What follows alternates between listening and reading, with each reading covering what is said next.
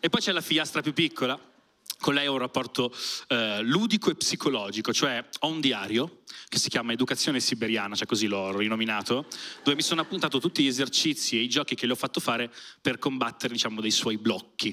Per esempio, il primo blocco era che era agorafobica, quindi aveva paura di stare da sola negli spazi aperti. Il nostro balcone dà proprio di fronte al supermercato, di fronte al Lidl. Quindi quando aveva dieci anni l'ho obbligato, ho detto Carlotta vai, ti do 5 euro, fai la spesa, io ti guardo e per la prima volta vai da sola nel mondo.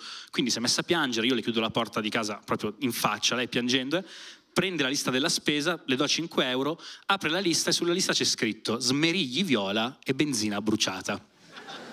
Ora, spoiler, nessuna delle due cose esiste. Entra al Lidl, passano 5 minuti, 10, 20, inizio a preoccuparmi, dico, questa quando torna, mezz'ora mi squilla il cellulare, dico, finalmente, era il suo numero, rispondo e non era lei, ma era la cassiera del Lidl, che mi dice, guardi signor Razzo, qui sua figlia è disperata perché non la vuole deludere, adesso gli smerigli viola li abbiamo trovati.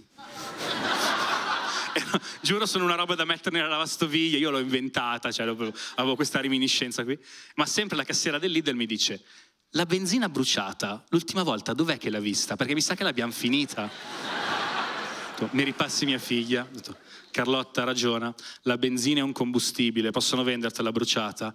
Ah, è vero, è uno dei tuoi tranelli. Ecco, vedi cosa succede se non studi? Finisce a fare la cassiera al Lidl. Va, no, va bene, no, no, no. Va, va benissimo, va benissimo fare la cassiera al Lidl cioè, far la cassiera, mia madre la fa lunga, un po' di ambizione, dico solo questo, cioè, è, è, il posto che... E poi il problema più serio, quello che abbiamo affrontato con più difficoltà, il bullismo. Eh, ogni genitore purtroppo ci passa, no? Perché cioè, tanti ci passano. La bulla di mia figlia non era una compagna di classe o un compagno di classe, ma la maestra di religione. Questo perché Carlotta non faceva religione, ma faceva un'ora che si chiama alternativa. Quando non c'era la maestra d'alternativa rimaneva in classe e eh, la maestra di religione un giorno se ne è uscita dicendo che siccome non aveva il battesimo era una bestia, perché solo gli animali non si battezzano. Tornata a casa piangendo, allora io ho preso e sono andato a parlare con l'insegnante. Lo so che non sono il padre, ma chi meglio di una maestra di religione può capirne di paternità acquisita? Voglio dire. Però questa cosa che non sono il padre non mi ha ricevuto, ma io non avrei fatto polemica, l'avrei solamente chiesto ma tu perché battezzi tuo figlio? Perché tutte le persone a cui gli chiedi perché battezzi tuo figlio, loro ti rispondono eh perché il battesimo può sempre servire. Che skill è? Cioè, non è la patente nautica o le CDL, cioè, serve a niente, lo fai perché lo vuoi fare, non è che può servire.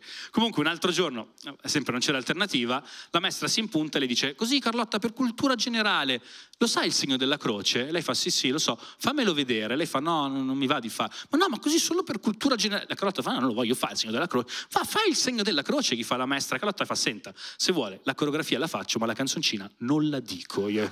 E cosa succede? Che la maestra in quarta elementare le mette una nota che è più una nota alla famiglia che alla bambina. Ve la, ve la leggo.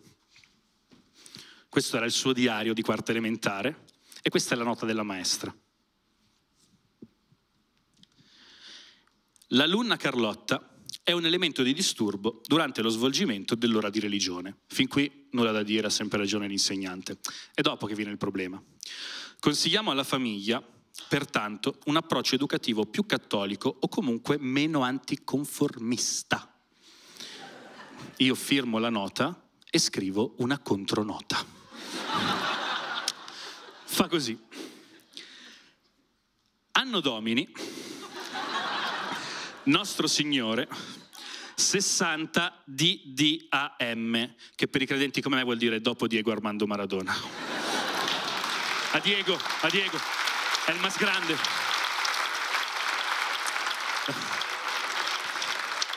L'alunna Carlotta deve essere lasciata in pace durante le ore di religione.